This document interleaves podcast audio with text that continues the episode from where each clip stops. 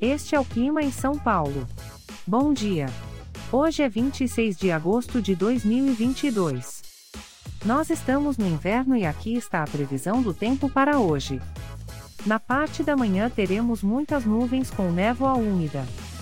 A temperatura pode variar entre 15 e 27 graus. Já na parte da tarde teremos muitas nuvens. Com temperaturas entre 15 e 27 graus. À noite teremos muitas nuvens.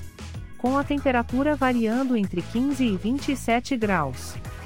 E amanhã o dia começa com céu claro e a temperatura pode variar entre 16 e 29 graus.